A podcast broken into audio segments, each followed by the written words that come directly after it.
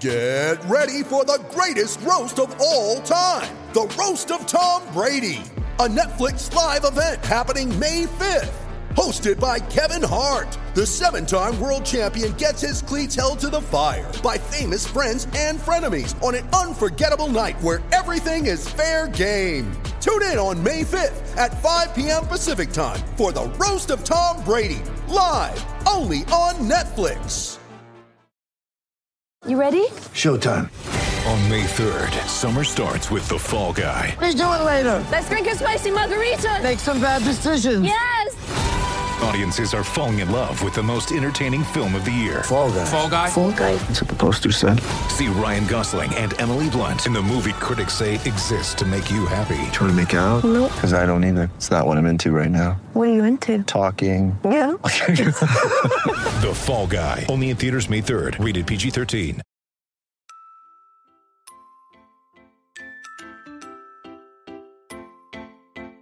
Uh huh. Just feel like I've been around the block, ripping up fantasy stock, working around the clock. Look at the view from the top. Mm. Researching rookies a lot? No, I just be listening to pods. Yeah, one in particular. I'm just a messenger. Let me just pass on the rock. Uh, Browning, brunning, pruning, pronouncing ain't what he's doing. What he's doing is not losing, but infusing you with new things. And there's Dennis the Bennett. Yeah.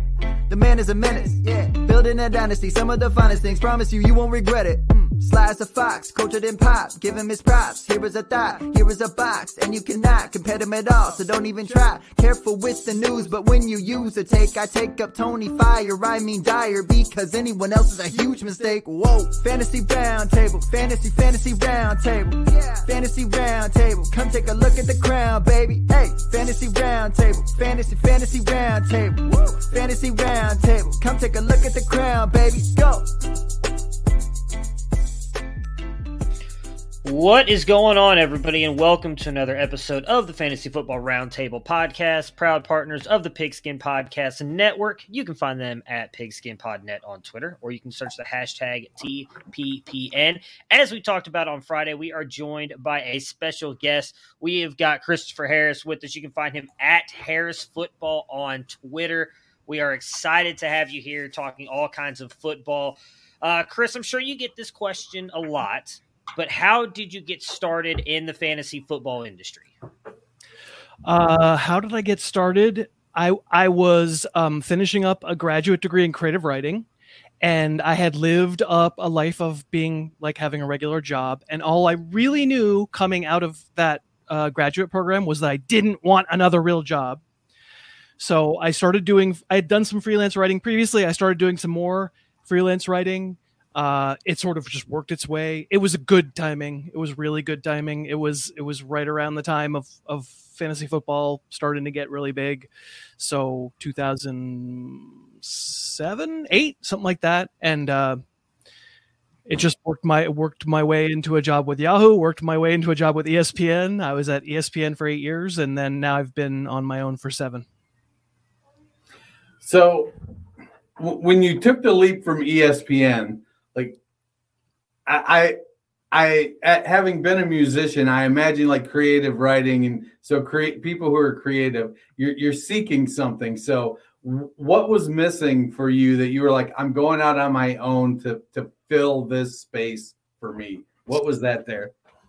Well, I didn't. I sort of was just leaving to leave. I was kind of just the overall. I, I I liked it there, um, and obviously, like who leaves that job? You know, like that's crazy. That's the, you know, and and I stayed probably a little longer than I should have for exactly that reason. Like who leaves that job? Um, I just had reached a point where I was kind of doing the same thing every year, which is what happens. I don't bl- blame them so much. It, it's just what happens at a big place. Uh, and and I would try to get like work my way into a new little avenue that I could work. And sometimes it worked and sometimes it didn't. I had a podcast at ESPN for a few years that people might remember. It was the Fantasy Underground. And uh, I was informed that that would not exist any longer for reasons unbeknownst to me. And I basically just got to the point where I was like, listen, this is fine, but life is finite. And I'm really just doing the same articles and the same videos and the same thing from year to year. And so I, I kind of left without a plan. I didn't leave so much expecting that I would get a really big podcast on my own. Um, honestly, it had to do with the time of year that I left. My contract happened to be up in the fall right before the season, the 2015 season. And if if I'd left in in January or if I'd left in March, I don't know what I would have done, but because football season was about to start and I had spent the whole summer writing their magazine and like being you know, familiar with everything I thought was going to happen in 2015, I thought, all right, well, I'll give it a shot. I'll give it a shot. I'll, I have no idea how to make a podcast or host one or get ads for one or anything. Um, but I'll I'll try, I'll learn, and I'll try. And then I assumed that by the end of the 2015 season, you know, whatever, 72 people would be listening, and I'd be like, all right, I got to figure out what happens next in my career. And instead, within like just a few weeks, it was like a rocket ship. It was it took off, and so never looked back. Well, congratulations. Do you ever listen back to those early ones that you produced yourself just to see how much the whole process has grown for you? I, I, which would be worse? Would it be worse that, that it was it was way different, or would it be worse that it was exactly the same? depends. I, think, I mean, yeah. obviously it was successful, so you were doing something right. Sure, I think I, it probably wasn't so much the production, and it probably still isn't so much the production. I I do produce it myself, and it's and it's all done the same way. I do the whole thing in Audacity. You know, I put it all together. I do sound drops. I you know the whole thing myself. So, uh, I don't know that it would sound that different, and maybe that's shameful. No, nothing wrong with sticking with what works. Yeah. All right. So let's kind of move on into the. We'll talk. We'll start to talk the fantasy football. We're in dynasty season. Yeah. And you know, it's startups, it's rookies, it's it's NFL news, what's happening. And so when I looked at your rankings, the one so just I'm going to preface this by saying I live in Columbus, Ohio. I graduated from Ohio State. I'm an Ohio State fan. Um, my wife has worked there for 22 years. Even I was surprised though to see Chris Olave as your wide receiver two. Uh, I, I, I think most people have him a little bit lower. Um, what do you like most about his game, and and how do you think he fits with with what the Saints are going to do this year? I want to preface the entire conversation just getting it out. And ever, everybody who follows me and listens to my show knows that I am not a college scout.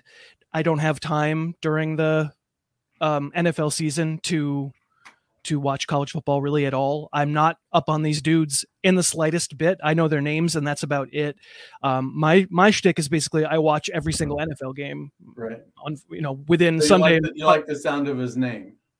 by, by Monday by Monday night, um, on and during the season, I, I've I've watched all 16 games. Right. So I am focused on that stuff. So what I do when it comes to pre-draft season, I'm kind of a blank I'm tabula rasa. I am a blank blank slate for the people who do that work to write upon.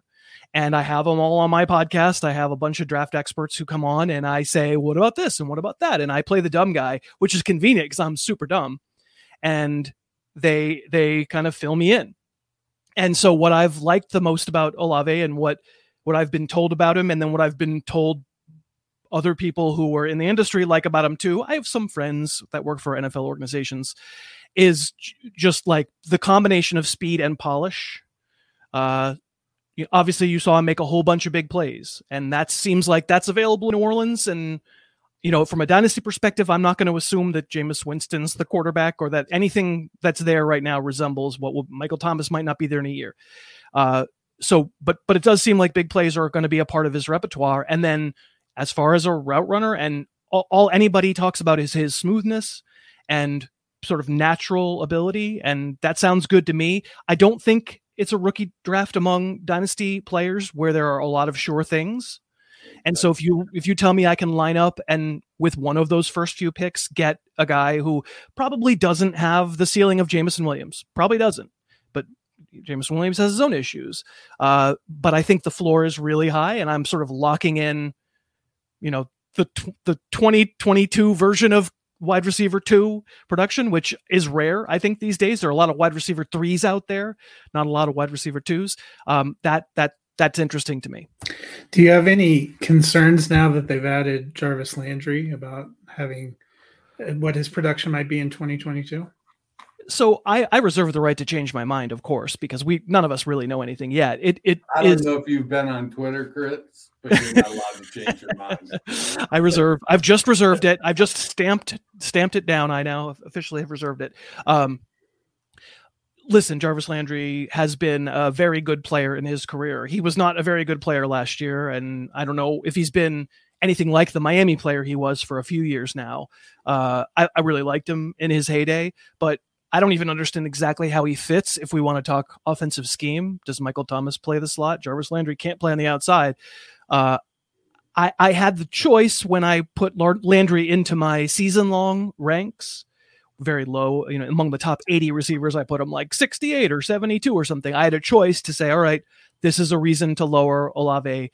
And I consciously didn't make that choice. Um, and really, that conversation seems like it's way more relevant for redraft than than for dynasty, uh, just because how long? I mean, Landry's not going to be there long, and Michael Thomas might not be there long. But but your point is still taken. I mean, 2022 is the most important year in a dynasty league because I would like to win this year. So it's fair. And and I don't have Olave real high in redraft redraft ranks, but it just feels like his career floor is pretty high. Yeah, I, I'm I'm an Olave fan. Like uh, at Dynasty Nerds, one of the things we've had we've talked about Olave a lot is that he has a propensity to catch and fall. Like he doesn't do a lot after he catches the ball, and I was surprised that he was six foot tall when he went to the combine. Even he he just sometimes he plays a lot smaller than that, but he is fast and he is a great route runner and he gets open and there's a home for that in the NFL and in fantasy. especially against zone. I mean, we're going back to the days of zone, man. Like defenses are playing back. You know, there's there's a reason why Christian Kirk just made a lot of money. I don't think Christian Kirk can beat a lot of outside corners one on one. I think it's proven that he couldn't, but finding spots, running a good route, finding a spot against zone where a bunch of people are kind of responsible for you, but nobody's glued right to you. There's really a big uh, place in that in the NFL for that kind of player. Besides which, I think we're convinced Olave's faster than someone like Kirk and can play on the outside. Yeah. Yeah, I think he's just he's just a tiny bit bigger than Kirk, and so I think that will help him on the outside. So, did you guys have any questions about Olave? I mean, Other than how dare you? Yeah, No, I, I, I love it. I think the way that you worded the the wide receiver two part, I think, is very underrated in what a lot of people look at Olave. Like everybody just wants to go for the boom, and I think Olave is a very safe option. I mean, you talk about he just came back for his senior year at Ohio State. You mentioned the the, the guys that you talked to said he's very polished. I I think that comes with the age. He's a really good route runner. I think he is one of the few wide receivers. I think both actually the Ohio State guys, him and Garrett Wilson, are guys who could step on the field and immediately be good for their NFL teams. But everybody shoots for the moon, right? You well, Right. we know Drake London has this upside. Drake Drake Traylon Burks has this upside. Where I do agree with you. Like I think Chris Olave could immediately come in and be a wide receiver two for fantasy. And even if he never outproduces that, everybody you have to have at least one wide receiver two in your lineup somewhere. Not everybody's rocking with Davante Adams, Tyreek Hill, and De- DeAndre Hopkins as your starting wide receivers. You've got to have guys who you can fill into your roster. So I, I like that call a lot. This is more of a redraft question. There are a lot hmm. of rumors that Drew Brees might actually be considering coming back. Does that hurt your projection for him at all? Because I would assume that you know having Jameis Winston there and how much they likely would pass the ball with him would probably boost that offense a little bit more than a Drew Brees coming back out of from you know practically being retired. I don't think he's coming back. I think he was just a tweet. He was just kidding. Like, but we we'll take it. We'll we'll take the question on its face at first. Uh, like, I I saw what that Jameis Winston offense looked like before he got hurt last year. There probably wasn't a more conservative offense in the league. They were like, please God, Jameis, do not hurt us. That you know they were they were really really managing him, really pull you know tighten the reins to get crazy Jameis, the guy who on my show I call the wacky waving inflatable arm flailing tube man. Uh, you know he's a crazy man. He's the, probably the most aggressive player in the league at that position, and you can't and he's not good at it. So I don't even know if the offense would change that much. This offense probably isn't going to be gangbusters, go crazy down the field, even with much better receiving weapons, just because I don't think they're going to trust Jameis. It strikes me as Sean Payton felt that way, and his disciples will probably all feel that way too. Um, th- but but I would still rather have c- current contemporary Jameis Winston throwing the ball than washed Drew Brees, who we all know couldn't push the ball down the field really at all those last couple of years. I don't think we're going to have to worry about it though.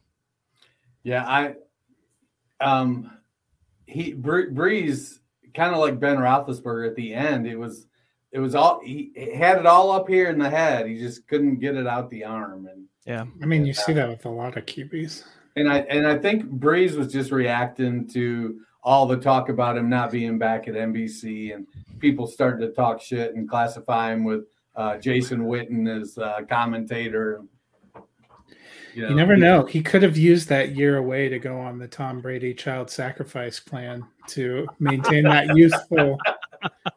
So, the the the uh, that's the Peter Thiel like uh, he, literally getting the blood of the stem cells of young people injected. That's actually So far, it's just Tom Brady and Tom Cruise. They might expand it outside of a Tom. That's know, you right. never know. Well, sticking with the wide receivers, so Pittsburgh is notorious for being able to identify and develop wide receivers. So they've got Diontae Johnson, they've got Chase Claypool. You know, they've let Hines Ward go years ago. They developed him. Antonio Brown, small school guy. Lots of guys have came through there, and so their reputation is all about the wide receiver development.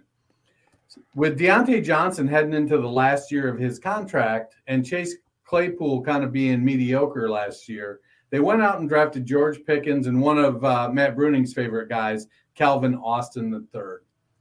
So you have Austin at wide receiver 16. I think you have Pickens at wide receiver 8.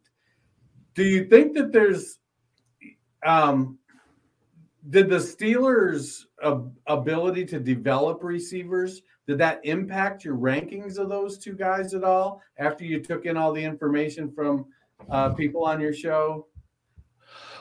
I I wanted it to, but I also I make a pretty um, clear and uh, pro- I break a promise basically to the listeners. I'm really not looking at consensus ranks, and I don't know whether I'm that means I'm high on them or low on them. I I don't know. Um, I meant to. I I do respect that development process. It's pretty clear that it's been it's been it's lasted over more than a decade. Uh, you forgot Juju, right? Or you didn't forget, but Right. like Juju was part of it too. Oh, he just gone. left. Uh, Well, sure, yeah, but like Mike Williams, counts Santonio yeah. Holmes, yeah. it it counts as development and they're very very good at it um so i so i definitely meant to i think you know those two particular draftees from this year they bring fun upside and also potential questions and and concerns like uh, pickens feels like for the good things that people say about George Pickens, why wasn't he a, like a consensus first round pick? I think there was some thought that he might be at, at one point in his career, uh, and and it feels like there's just been something missing. And maybe the Steelers are awesome at bringing things that are missing out of players. And let's see about Chase Claypool, right? The thing you said before about Ben Roethlisberger was really smart, and maybe all that was missing last year was sorry, we just can't go down the field, which is where you shine. Um, and and you know Pickens has to be kind of that perimeter player as well.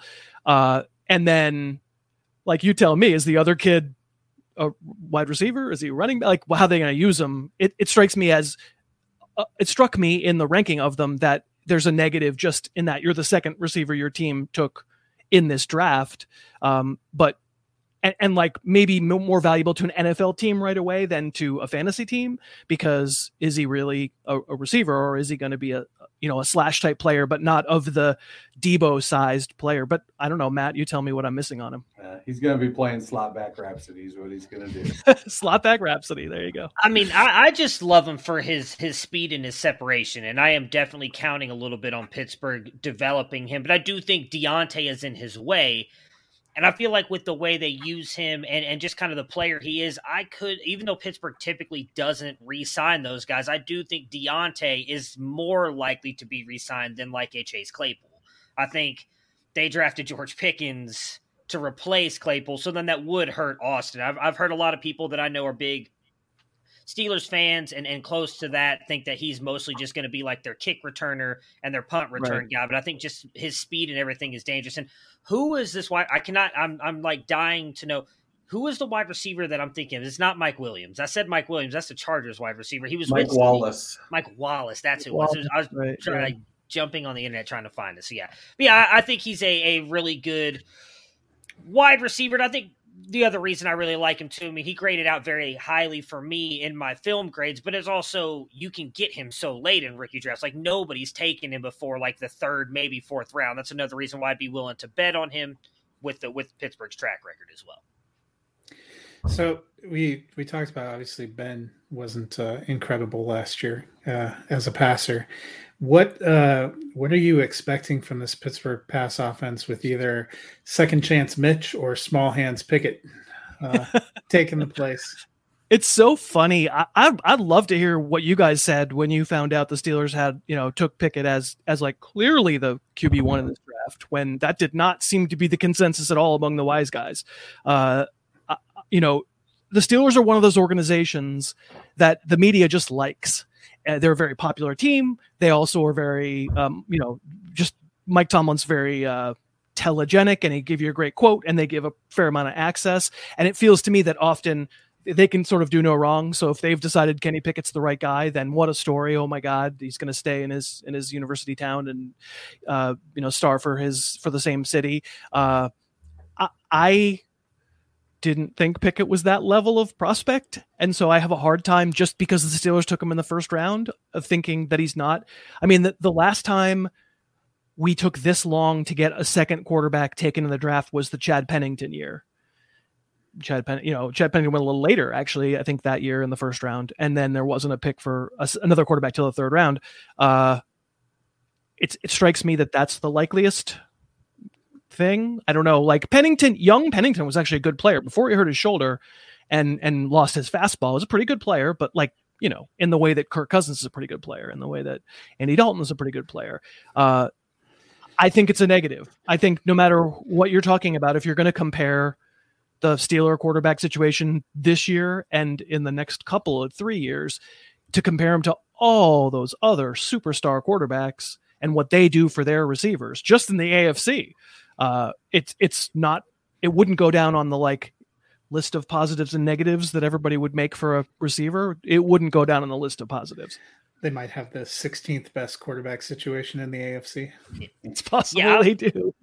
I'm I'm really torn on it because I I am a massive Browns fan, so I I openly root for Steelers to to fail all the time, and I was not a big Pickett fan either, but I do think he kind of fits that team. Like I, I don't.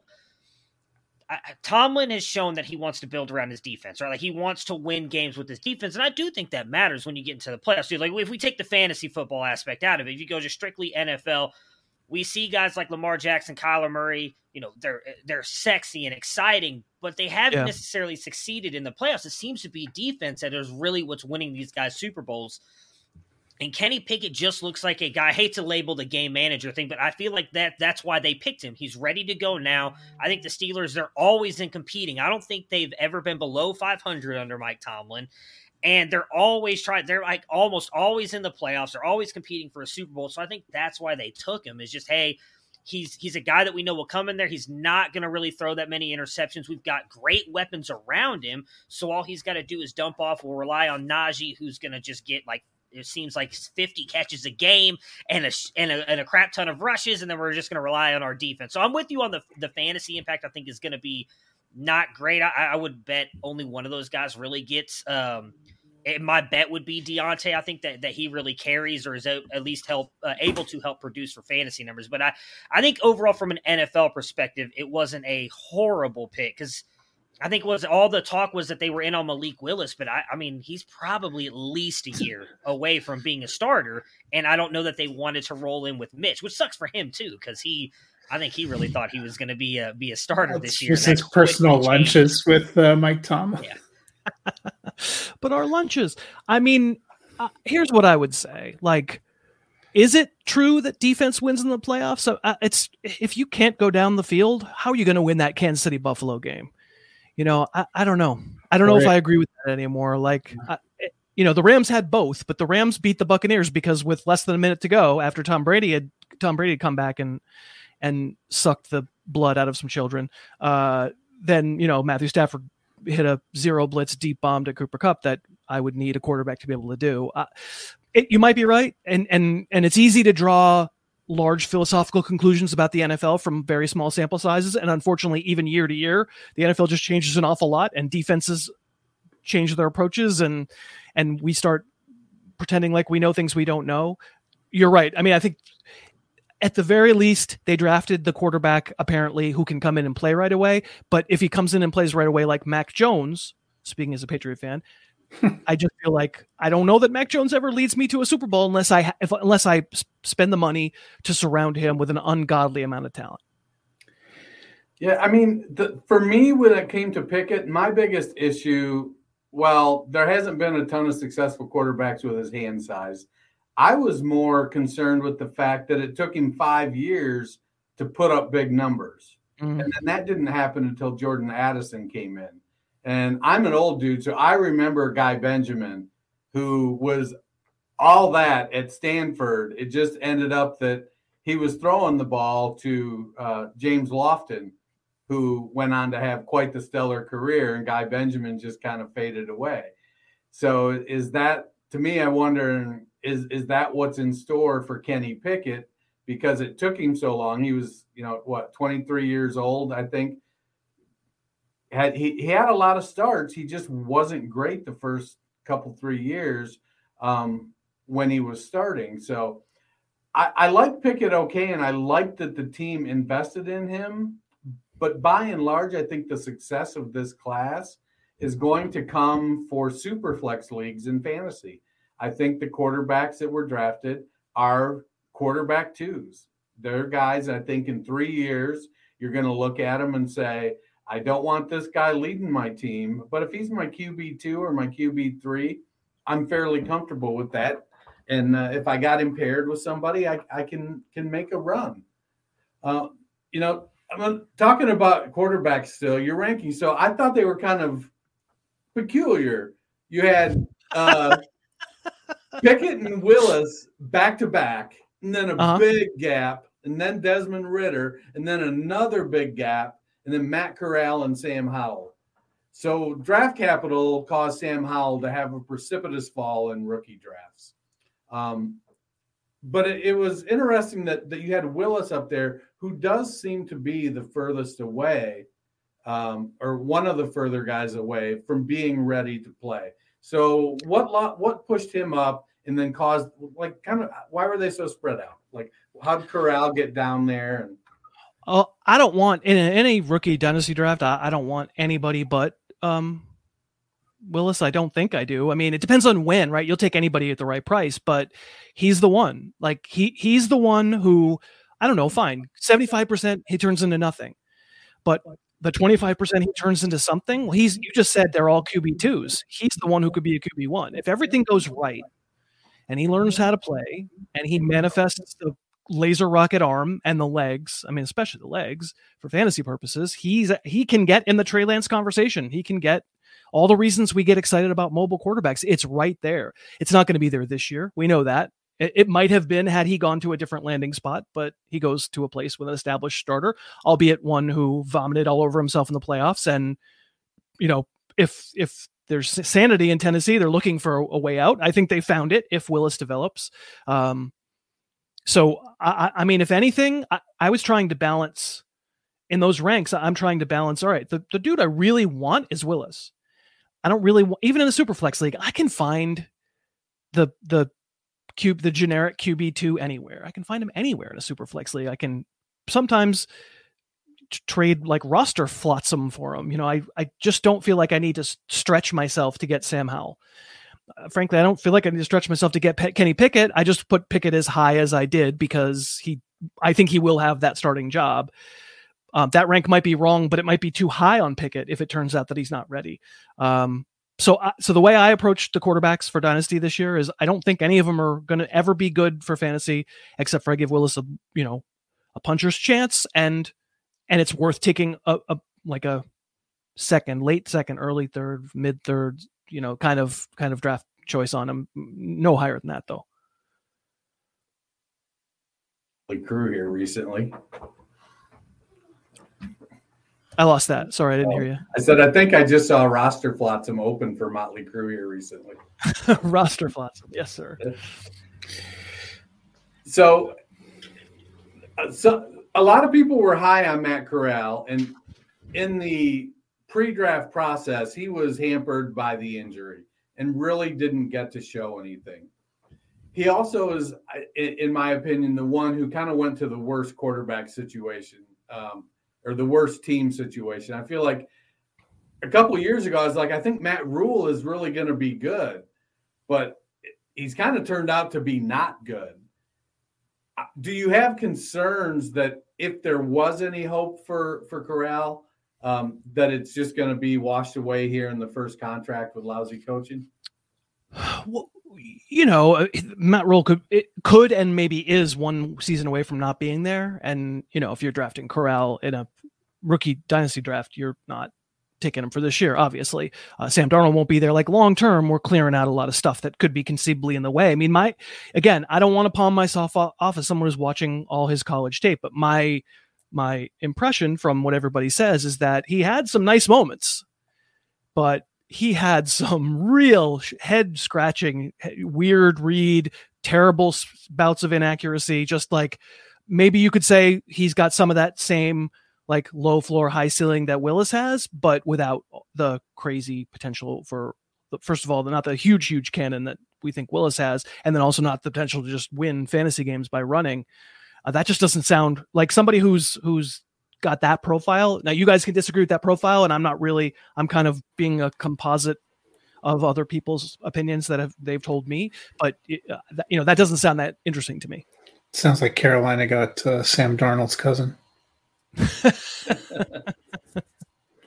good that they have a spare just in case. I mean, our the question I have about Sam Darnold is: Are we are we even at the point where his highs even seem high anymore?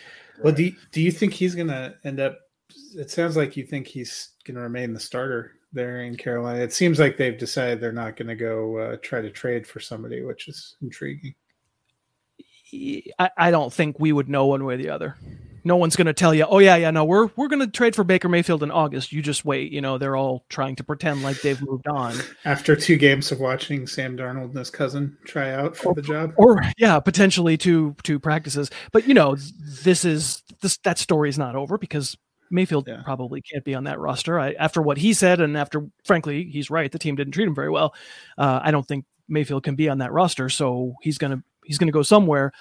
The question is, does he go somewhere where uh, a Seattle, a Carolina, where there's a job just sitting there waiting for him to play this year, or does he go somewhere where you know Tampa, where Brady's going to retire next year? Although again, plasma children, we know, but like you know, sit for sit for a year and then, um, you know, take over take over a situation. I, not that not that I'm positive that he's great, although I think he's much much better than Drew Lock and Sam Darnold. Um, so like, yeah. I, I don't think Pete, Pete clearly doesn't because I don't know if you know, but he thinks Drew Lock was the best quarterback prospect in this class. The thing is, like, we call him Petey Sunshine. We're, we're all better off if we just never know what most of these guys ever say because they they don't have any incentive to tell us the us the truth. So Pete Carroll has no incentive to say, "Yeah, I really wish I had Baker Mayfield." You know, he's going to try to talk crap about everybody else and talk up his own guys, and then eventually he'll make a trade or not. He wasn't going to trade Russell Wilson until five minutes before it happened. He swore up and down. My bet, my favorite was that he made that comment about. So I'm a obviously diehard Broncos fan here in Colorado. Uh, a lot of tears were not shed when uh, Drew got shipped out. But uh, the same day that he made that comment about how great Drew Lock was, somebody in the Denver Broncos fan chat posted an article from Seattle that said Geno Smith was winning the competition so far. I mean, but nobody's winning any competition yet because it hasn't started. Because there's no real facts until August, and even then, there's not that many. And by then, we'll see about Mayfield. So, moving on to the running backs now. Uh, you know, Breece Hall is the the cherry of this class. He's the top guy. Um, I think he landed in a good spot despite my uh, desire for Michael Carter to get a real shot. Uh, I feel like that's going to be a 60 40 kind of proposition most of the year there. Um, but Isaiah Spiller was the all through the run up, even after his subpar testing, he was kind of the RB three. And uh, like at Dynasty Nerds, we had him. Uh, basically, we had three tiers. There was uh, Breece Hall, and then the next tier was Kenny Walker. Then the next tier was Isaiah Spiller. Then it was the rest of the guys. And then Spiller tested lousy, and he dropped so far on a, a lot of people's rankings. Um, but you have him at, at RB four. Yeah is how much of that is situation? Like, do you, do you feel like he's going to be able to step right into the role there uh, with the Chargers and become that big back complement to Austin Ekeler and and get 175, 200 carries? That's the question, and I don't think anybody really can answer it until we know for sure. I, I've just seen a parade of people who I knew because I'd seen them play in the NFL. I knew they couldn't play I've seen them all scale Mount Ekeler and you know be the be the component back, the second back, the you know the one who would maybe take does take some of the heat off of Ekeler. Like I love the way the Chargers used Austin Ekeler last year. I think the touchdowns are tough to assume that that's I know high high teens. That's probably rough. Not going to happen again. But I like the fact that they don't treat him like McCaffrey. They don't. He's a little guy. They don't beat him to hell. Um, and and to me that means if the, if you could find one guy, one other guy who could be relied upon consistently, that dude would have some value in what seems like a pretty good offense and what seems like the right kind of work in situation where most of the pass blocking pressure wouldn't be on you and you could just kind of imagine the role over this past couple of years of all those other charger running backs. If they all went into one guy you'd be you'd be kind of interested. So I don't know for sure that Spiller can be that guy, but sure, it's not the worst of like platoon idea situations. And then I'm kind of with you guys. Like, if you're going to tell me the reason that Sp- who knows really why Spiller fell, it can be a whole bunch of different reasons, right? On different teams' boards, it can be for all sorts of different reasons. But if if you're going to tell me that the reason was because they didn't like him in the underwear Olympics, and they're going to ignore him actually playing football, like I think that's an awesome buy opportunity. I, th- I think I'm much more much more willing to take the chance, um, accepting that, especially in other years where there were more sure things at running back, getting drafted behind borderline the fantasy MVP last year maybe isn't the most op- optimal situation, and Ekeler isn't going anywhere for a while, and so there's maybe a little bit of a cap on him. But I'm comparing him to guys who I don't I don't think are that great of prospects. Are all everybody else? It feels like, other than maybe the top four or five guys, are all in the best of all worlds with their NFL depth charts. Probably situational players. You know, not not people who you would ever throw the ball to, or not people who you'd ever feel a great consistently running between the tackles. That that if you're gonna, you know, Spiller seemed like an all around prospect to me. And I don't even think he's that bad of a pass catcher. He's not going to get to that much with the Chargers. So like, uh, maybe in some other year, this landing spot would kind of feel bad because he hasn't, um, he wouldn't have the opportunity to like flat out win a job and then win you a league. But uh, given the rest of what's on the on the docket of that's available, if I'm like somewhere near the turn, maybe early second, I don't see a lot of other running backs that I like better. And I, I don't know that I think we're through more receivers at that point than we are running backs, but I, I don't see any more sure thing receivers either. So I wouldn't, I, again, maybe this is another Olave type thing where I'm going. I think I feel like I'm hitting a, a solid double here. Yeah, I, I a thousand percent agree with you. I, I don't know why he's getting discounted so much. I, I do think some of it is what you just mentioned. Like we we built uh, I shouldn't say we but people built him up so much and then he goes out to the to the the combine doesn't test well doesn't have a great pro day and then he lands with the Chargers and people are just fading him. But you just mentioned they use Ekeler in a really good way but he's dealt with some injuries as well. And I sure. for me and again I I like what you said earlier I'm I'm not a college scout I'm not an NFL scout I'm sitting in my on my couch here in Texas I'm not working for an NFL organization.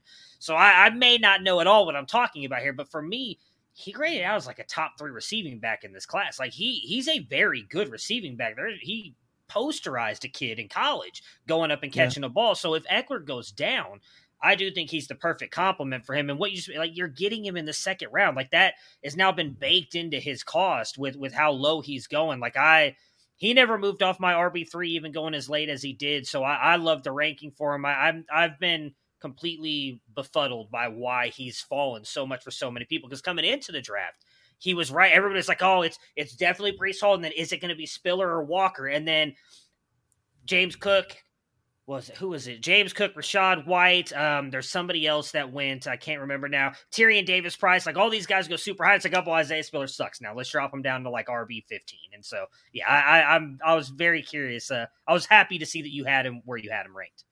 Well, I have seen him rising in as my I, like I'm in 20 dynasty league, so I'm in a lot of rookie drafts. And as time has passed, Spiller is rising back up to the end of the first round.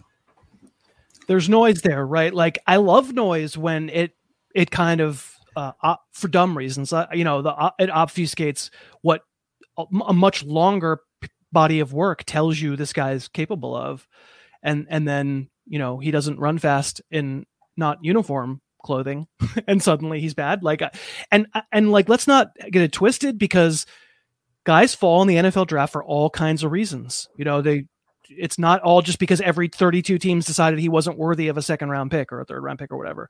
Like it can be medical red flags that we don't know about. It can be not about him at all, but rather we don't need a running back, or we just liked this running back a little bit more. But we're we're we're agonizing between Rachaad White and Isaiah Spiller, and we picked Rachaad White, and then oh my god, he lasted another sixty picks.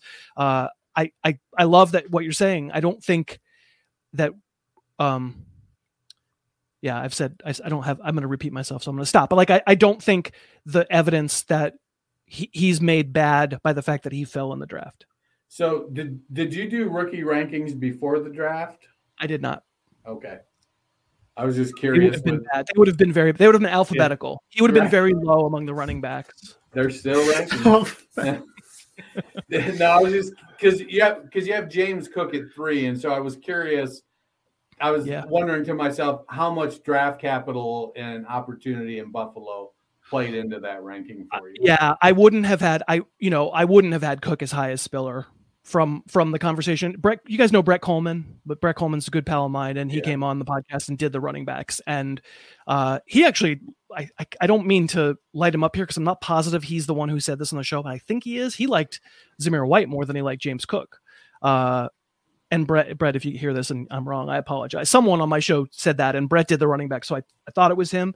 But uh, James Cook, there wasn't consensus on the better Georgia running back, I don't think. But you can't ignore landing with Josh Allen. You can't ignore that the skill set, if he really is Alvin Kamara light, uh, then you can't ignore how well that fits and how much uh, the running back has like maddeningly not been part of the pass game for these couple years of Josh Allen's emergence. I just think you have to go, all right, well, situation counts for something. And I don't love to pretend that I know NFL situations before the seasons come along because they change so much every year. But there are a few things we know from year to year. And it's starting to feel like Josh Allen as a top three quarterback is one of them. And as an offense that's going to be really aggressive is going to be one of them. And so, no, in no way do I think Devin Singletary completely goes away. I think he's a good player, but there's something that Dalvin Cook potentially brings that they just haven't used Singletary yet, uh, and that's receiving. So I was going to ask you about that. You, mentioned the the kind of receiving. Do you think it's the personnel Buffalo has had, or the oh, scheme that they run? Because it didn't seem like running backs were a huge part, but now Brian Daboll's oh. gone, so maybe there's a lot of moving parts. Yeah, like I think it's a it's a good point, and we we never can know the truth. We don't know. Like they they ran a lot of four wide. Frankly, they occasionally ran five wide. It wasn't the four or five that we expected a lot of the time. Like Isaiah McKenzie, all of a sudden like kills the Patriots, and you're like, oh great, I had Gabe Davis that week. Sweet. Um, so it's a lot of it's a lot of guys in the way that Arizona has a lot of guys, right? Uh, and, and and therefore, is there any work there for a running back catching the ball? Like I wouldn't want to turn it into Harris went on that show and guaranteed James Cook would get 60 catches as a rookie. But we know that if if he if if he's taken in the second round of the NFL draft, he was right. So my, yeah, I'm not end of the second. Yeah, he was yeah second round. Right.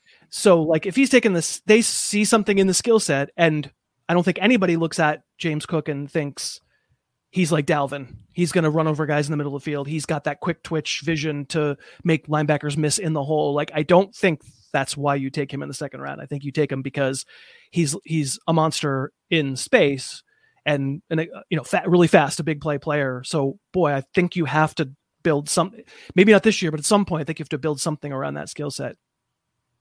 Yeah, I saw a couple people kind of working the theory that James Cook wasn't necessarily a satellite back, but he was more in the vein of the smaller workhorse backs like Devonta Freeman or um, uh, you know Jamaal Charles or Priest Holmes, those guys who carried a big load, but they just weren't as big, and but they were able to in their running process avoid taking a lot of really big hits. Um, yeah. Do you think? Well, I guess you haven't really. It, will be curious to see moving yeah. forward if he, you know, is he going to get 200 carries because he is kind of that Christian McCaffrey size, about five pounds lighter. Um, and so I, I, I get nervous about guys like that carrying the ball a lot. A lot. The key is a lot. You know, we love those guys on a per play basis, and for fantasy purposes, they work out great. When it's Austin Ekeler, what's Austin Ekeler for 12 carries and six catches in a game, and you know, three of them were t- between the tackles. So just isn't a lot of like unforeseen high impact collision, bring it on. When it's Christian McCaffrey getting 30 plus, it's awesome for however long it lasts. It's awesome. And I've taken a raft of doo doo over the past two years for not ranking Christian McCaffrey as my number one player, but I just don't like the way they use him. And one in one way, I love the way they use him. Love it. Until I really don't like it at all. And then I truly don't like it. So until you don't have uh, a replacement in your lineup yeah there and there is none right there's no there's no dude out there who's just sitting around going hey i'm guaranteed to get 30 touches every week i mean frankly i don't love the way the titans use Derrick henry i think there's something to be said just like can you can you please make him last the season and and give him seven fewer touches a game i would just be so indebted and they may have drafted the guy who could do that right they they drafted another big running back but um well, anyway, good news for the Panthers is they went and got uh, Derrick Henry's backup to to be Christian McCaffrey's backup now. So maybe, yeah, I'm sure that will work it, out great. I have one more uh, running back back sad backfield question for you. So there was sure. probably like a 48 hour period this off season where we could really cheer for Antonio Gibson and then J.D. McKissic changed his mind, decided Buffalo Winters were not for him, and went back. Right. And then they went and drafted Brian Robinson. And now, you know, I know what you said. It's coach speak. It's early, but there's a lot of talk. Hey, well, we have Brian Robinson and Gibson to split these first and second down reps, and then McKissic to come in, which sounds like a nightmare uh, for those of us that were hopeful for Gibson. What do you, what do you look at when you look at that backfield right now?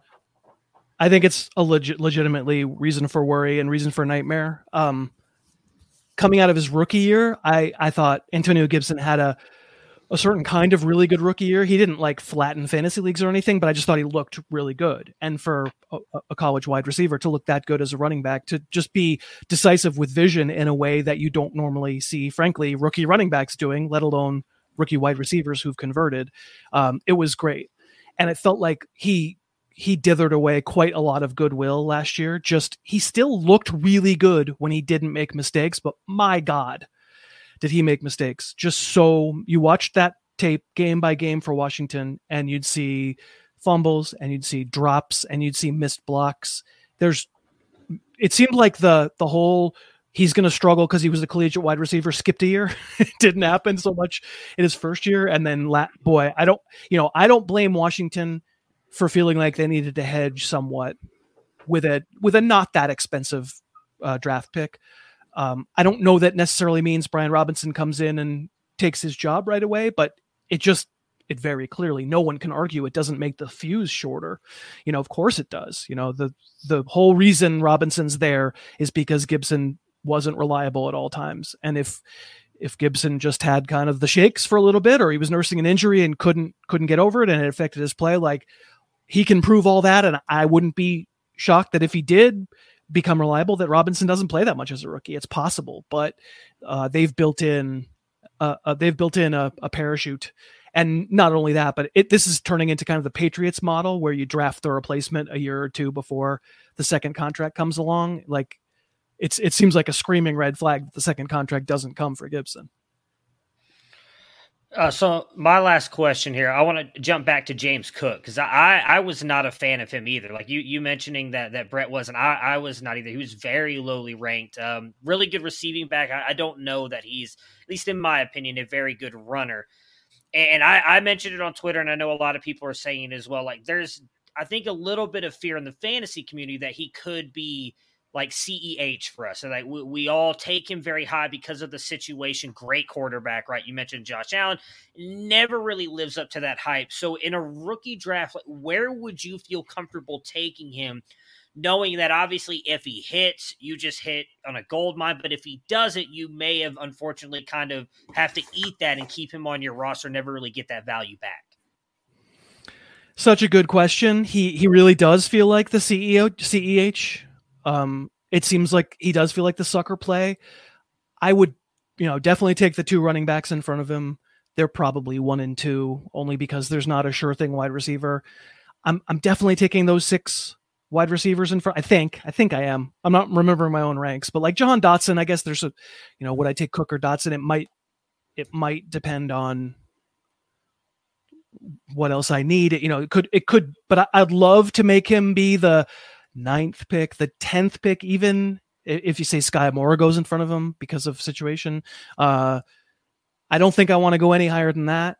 And and and I think you're agreeing. And then you go, oh great, except for I'm picking tenth or I'm picking eleventh, and he did last. Am I really burning my pick here? And I think that's a fair question, and I think it's fine if somebody just wants to go. You know what? I'd rather hit the solid double. I'm going to take Spiller. I'm going to take uh, a, a, receiver who I, you know, Wan'Dale Robinson. I'm going to take just somebody who I like. Uh, I think that's fine. I will say, I'm sure you guys have talked about just sort of the general quality of this skill position group. It's not high. It's not as high as it's been the past couple years. And so, do I feel like if I'm picking 11 and I take Cook, which I don't think I'm going to get him there, right? But let's just presume that he falls. Um, do I feel like I'm really missing out on someone that, you know, two years from now, people are going to go, you idiot, you should have known. I kind of don't. I, there are going to be guys who get taken in second rounds of rookie drafts who pop, but they're not going to have been consensus poppers, right? They're going to be like, well, we saw the upside, but we knew there were things that were wrong, but man, he cleared them up and he turned into a really good player. If I miss that guy because I took Josh Allen's new potential playmaking receiving back, it's it's a decision I can live with. But Matt, if your point is I'm picking five and I don't want to take James Cook, I think I'm right there with you. Yeah, I think that's my big. I know Matt Fox was in a draft where he went one three. I've seen him go yeah. that early in some. Like I, am with you. Like if you're at that back part of the first round, and then it's just kind of like, what do I do here? Like I'm with you. Like it for me, it's like an argument between him. You got Christian Watson, who I think has a lot of questions as well, but great sure. offense, you know, paired with Aaron Rodgers. George Pickens, we talked about earlier with with Pittsburgh, develops wide receivers. So like, yeah, it's he's sitting there. It's like, what do I do here? So I was curious to see where you wanted to go or where you would go with that. Because I said I, am with you. I would not go as early as one five, even though we've seen him go in there. But back into the yeah. first round, I think it's a legitimate question to ask. Yep. Well, I think uh, if nobody has any other questions, I'd like to move on to book talk. book talk. yeah. Uh, well, I'm excited. Like I, so I, I, I'm throwing around a book in my head, and so I've been kind of tossing it out, and uh, so having you on, you know, the guys have their Marvel corner where they'll talk about all things Marvel, and so since you're on and and, and you've written some books, I thought I'd pick your brain a little bit, promote your books a little bit, hopefully, uh, you know, it feels like you, you know you you studied it, you got your MFA, and you decided writing was going to be part of your identity, and and um, so like how did you like what you got your MFA? Did you start your first book while you were in college? Was while you were getting that? Did you just one day go, I'm gonna write a book and I mean, I've wanted to write fiction since I was like 13 years old. I think is when I probably wrote my first book. It wasn't that good, but and then fantasy uh, football got in the way.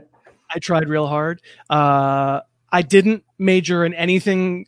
I took I got an English minor, like a literature minor in undergrad, but I, I majored in practical things. And then I went out in my twenties and did practical things, but I wrote kind of on the side. And it was really right around when I turned 30 that I went, you know, again, limited time on this earth. Like what I, I really want to be a writer, so I'm gonna go get this master's and and be a better fiction writer. And the stuff that I wrote up to that point, I thought was really good then, but I look back on it now and I realize, whoo, you know, I needed more pages on my odometer. And uh, so, you know, when you when you go to get a master's in fiction writing, I mean, they call it a terminal degree for a reason, because you know, there's you can't get a PhD in it, and also you die when you finish it. Your your hopes of literary uh, glory die. Um, you know, it's not really a practical thing to say, cool, now I'm a fiction writer. You know, hope hope I can eat. Uh, so it's something you know. A, a lot of people say, uh, "Oh, your side hustle is fiction writing," and I'm like, I mean, actually, my side hustle is kind of fantasy, but it it takes more time than the other thing. So you know, the season's long, and I got to do a bunch of stuff. Uh, you know, fi- writing fiction is kind of what I. It's how I have always processed my life and the ills of the world, and uh, and so yeah, that's how that's how I, I, I just am always writing something. I think you're muted. So you got, I'm not. Oh, there you go. Yeah, I muted myself again. Um, so you got five books listed on your your site there. Which one was the I first do? one? Uh, yeah, I, I think- thought so. Four, I think. Oh no, I, I think I I think. I've only written four. I'm pretty sure. Pretty sure I've only written four. Well, the first one's this book that I hold, held up. It's got look, it's got little football men on it. Can everybody Yeah. see that? Fallback Rhapsody. Yeah, the it's about a it's about it's about a pro football player. It's about a I guess it's like a Danny Woodhead type. Uh, Calvin from his perspective.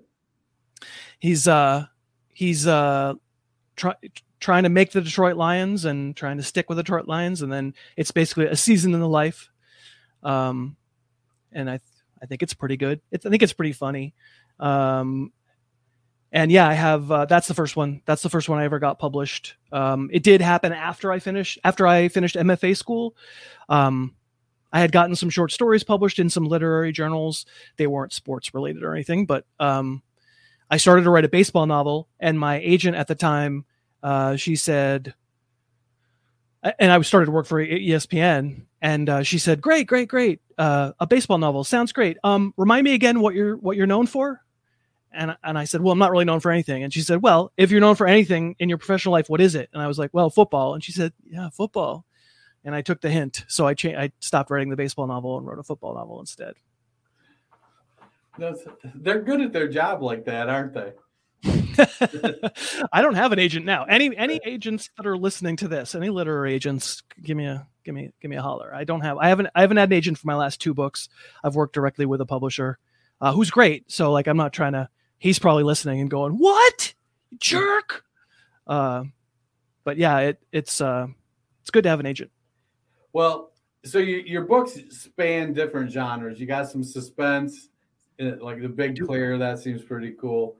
Um, coming of age with your with the War on Sound, post apocalypse with Tulsa.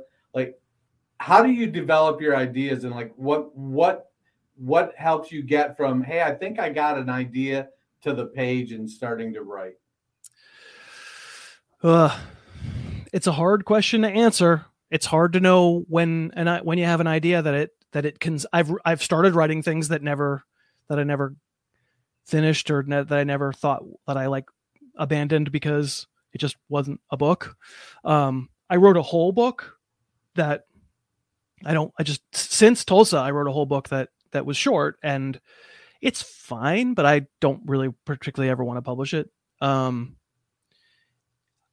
like what what I don't know. You have to want to spend a lot of time with it. You know, you're gonna sp- the book that I'm writing right now. I started in the fall of 2019, summer of 2019. So like you have to want to spend years with this stupid. I mean, this is a long book, really long book, but you have to want to spend a lot of time with these people and these ideas and these characters. And um, probably the most important thing is not. "Ah, I think this is really saleable. You know, the most important thing is that you're interested in the story and you want to spend a whole lot of time with the subject matter or the people and all of that. You know, um, the answer is probably different for each of my books. Like the Big Clear, I wanted to write kind of a revisionist. I'm, I'm a huge fan of Chinatown. You know the movie Chinatown. Right. Um, huge fan. I sort of wanted to write a, a revisionist uh, noir, neo noir, um, and so it's kind of a actiony, like one long weekend in the life of someone who's kind of like a stoned private detective. Um, War on Sound is about a band. It's about musicians trying to make it as a rock band in an era like you know the sort of early teens that where rock bands weren't making as much money and weren't getting signed as much. And I went and saw a billion shows and talked to a lot of musicians and wrote a big long book about that. Tulsa, I wanted to write. There was a lot of apocalypse. It's not really the apocalypse. It's just all the electricity goes out, and uh, nobody really knows why. And I thought that was a cool idea for a book. And my goal for it was to always stay with the main character from his perspective and never cut to that scene where the generals explain what happened and why it's why it's out or like what the world is like or anything. It would always just be from this super super one person's view of it. Um, so I guess the answer is different for different stories. That was boring. Sorry. Oh, I didn't think it was boring at all. all right. I, Thank you. I love I love the so having been a musician and and wrote songs that my 17 year old is a musician who's trying to figure out how to write songs. And so when he'll play something for me the question i always ask him is how does that make you feel? Yeah. and he'll he'll be like well i don't know. I'm like then it's not a good song. I'm like but also you have to write a lot of songs. You have to write a lot of stuff before it starts making you feel any kind of emotion. And Right. i'll always be like so what do you call that? And he's like what do you mean? I'm like did you give it a title? I'm like you you have to it, writing songs is like developing a person and creating a, you, you've got to like when it you, you have to feel something you have to give it a name and uh, a, in because that's how it grows. That's like the water and the sun for it. If you just are playing a riff and it's like uh, why won't this grow it's because you're not feeding it that's kind of my approach to it but well chris Yeah. Yeah. The, the, oh, it's a good point. It's a good analogy. Yeah. I mean, especially because I spent so much time writing about music for that one long book of mine. Um, where songs come from is a is a very mysterious place and so many of them are dead on arrival and you can't figure out why you're trying to breathe life into it and you just can't and probably that's true of books too Yeah, well, we appreciate you coming on with us today. Uh, that was really awesome. I uh, love the work that you're doing and uh, the journey that you're on. Um, I'm looking forward to you know my own summer in the in in Massachusetts someday. well i'm yeah i'm off in a i'm off in the woods uh Yeah. doing doing my various Just things you and Stephen King. Yeah. this new book could not be less like Stephen King if I tried. Uh, I am writing a lot this summer. Um, I'll hopefully play a fair amount of golf. Although, as we've been recording this, the biggest thunderstorm of the year has been raging over me. I hope it didn't like boom into the microphone. Um, I I uh, I'm hoping that the weather is nice enough here in New England this summer to actually get out on the golf course a little bit too. That would be nice. So, Chris, if anybody hasn't, if somehow someone hasn't heard of you, where can they find you and all of your work? uh, harrisfootball.com is where it all is you can follow me on social media uh, any any place at harris football. Um, and yeah the, yeah if you're interested at all uh, in books just go to amazon. There's plenty of books there. Um, i appreciate how many of my listeners who probably couldn't give two craps about my books have gotten them because they like me. That's really nice but if, if people like subject matter that would be good too. Well, now we know too, thanks to what you shared. Decades from now, when your estate releases your final unpublished manuscript, we'll know you wrote it a long time ago. You just Oh didn't want anyone to ever see it. Oh, well, that one, yeah, that one I don't feel so weird about. This one that I'm working on now, it's what's so so. What's crazy about this one is it's been you know getting getting on almost three years, and I'm not, I'm, I'm getting there, but it's not that close to being done. It's already like hundred pages longer than my la- my biggest book, which was already very long. Uh, and it's it's funny we were talking about titles because it doesn't. I have a lot of candidates for titles, but I don't really have a title for it yet. So the word document for three years has been called "Sprawling Future Epic," and I don't think I'm going to name the book Sp- Sprawling Future Epic. That would be very meta. Now you but- have to. now you're on a podcast. You have to do that. Yeah. Uh, yeah. I'm. I'm. Hopefully, hopefully, the perfect title will, like this storm, hit me between the eyeballs. That's how it works. That's just what it does. Well, Chris, thank you so much for taking some time out of your day to, to join us and talk a little bit about football and, and everything. We really appreciate it. Everybody, we will be back again on Friday. Make sure to follow uh, Chris at Harris Football and check out harrisfootball.com. You can get his books and everything else that he does for fantasy. We'll talk to you guys again soon. Prepare for glory! I came out the womb, I was ready. And he's hit the end zone for an unbelievable touchdown. I would be honored if you played football for this team. Throw it up above his head. They can't jump with me. Golly. Oh, they tackle him at the 40 yard line. Who can make a play? I can. Who can make a play? I can.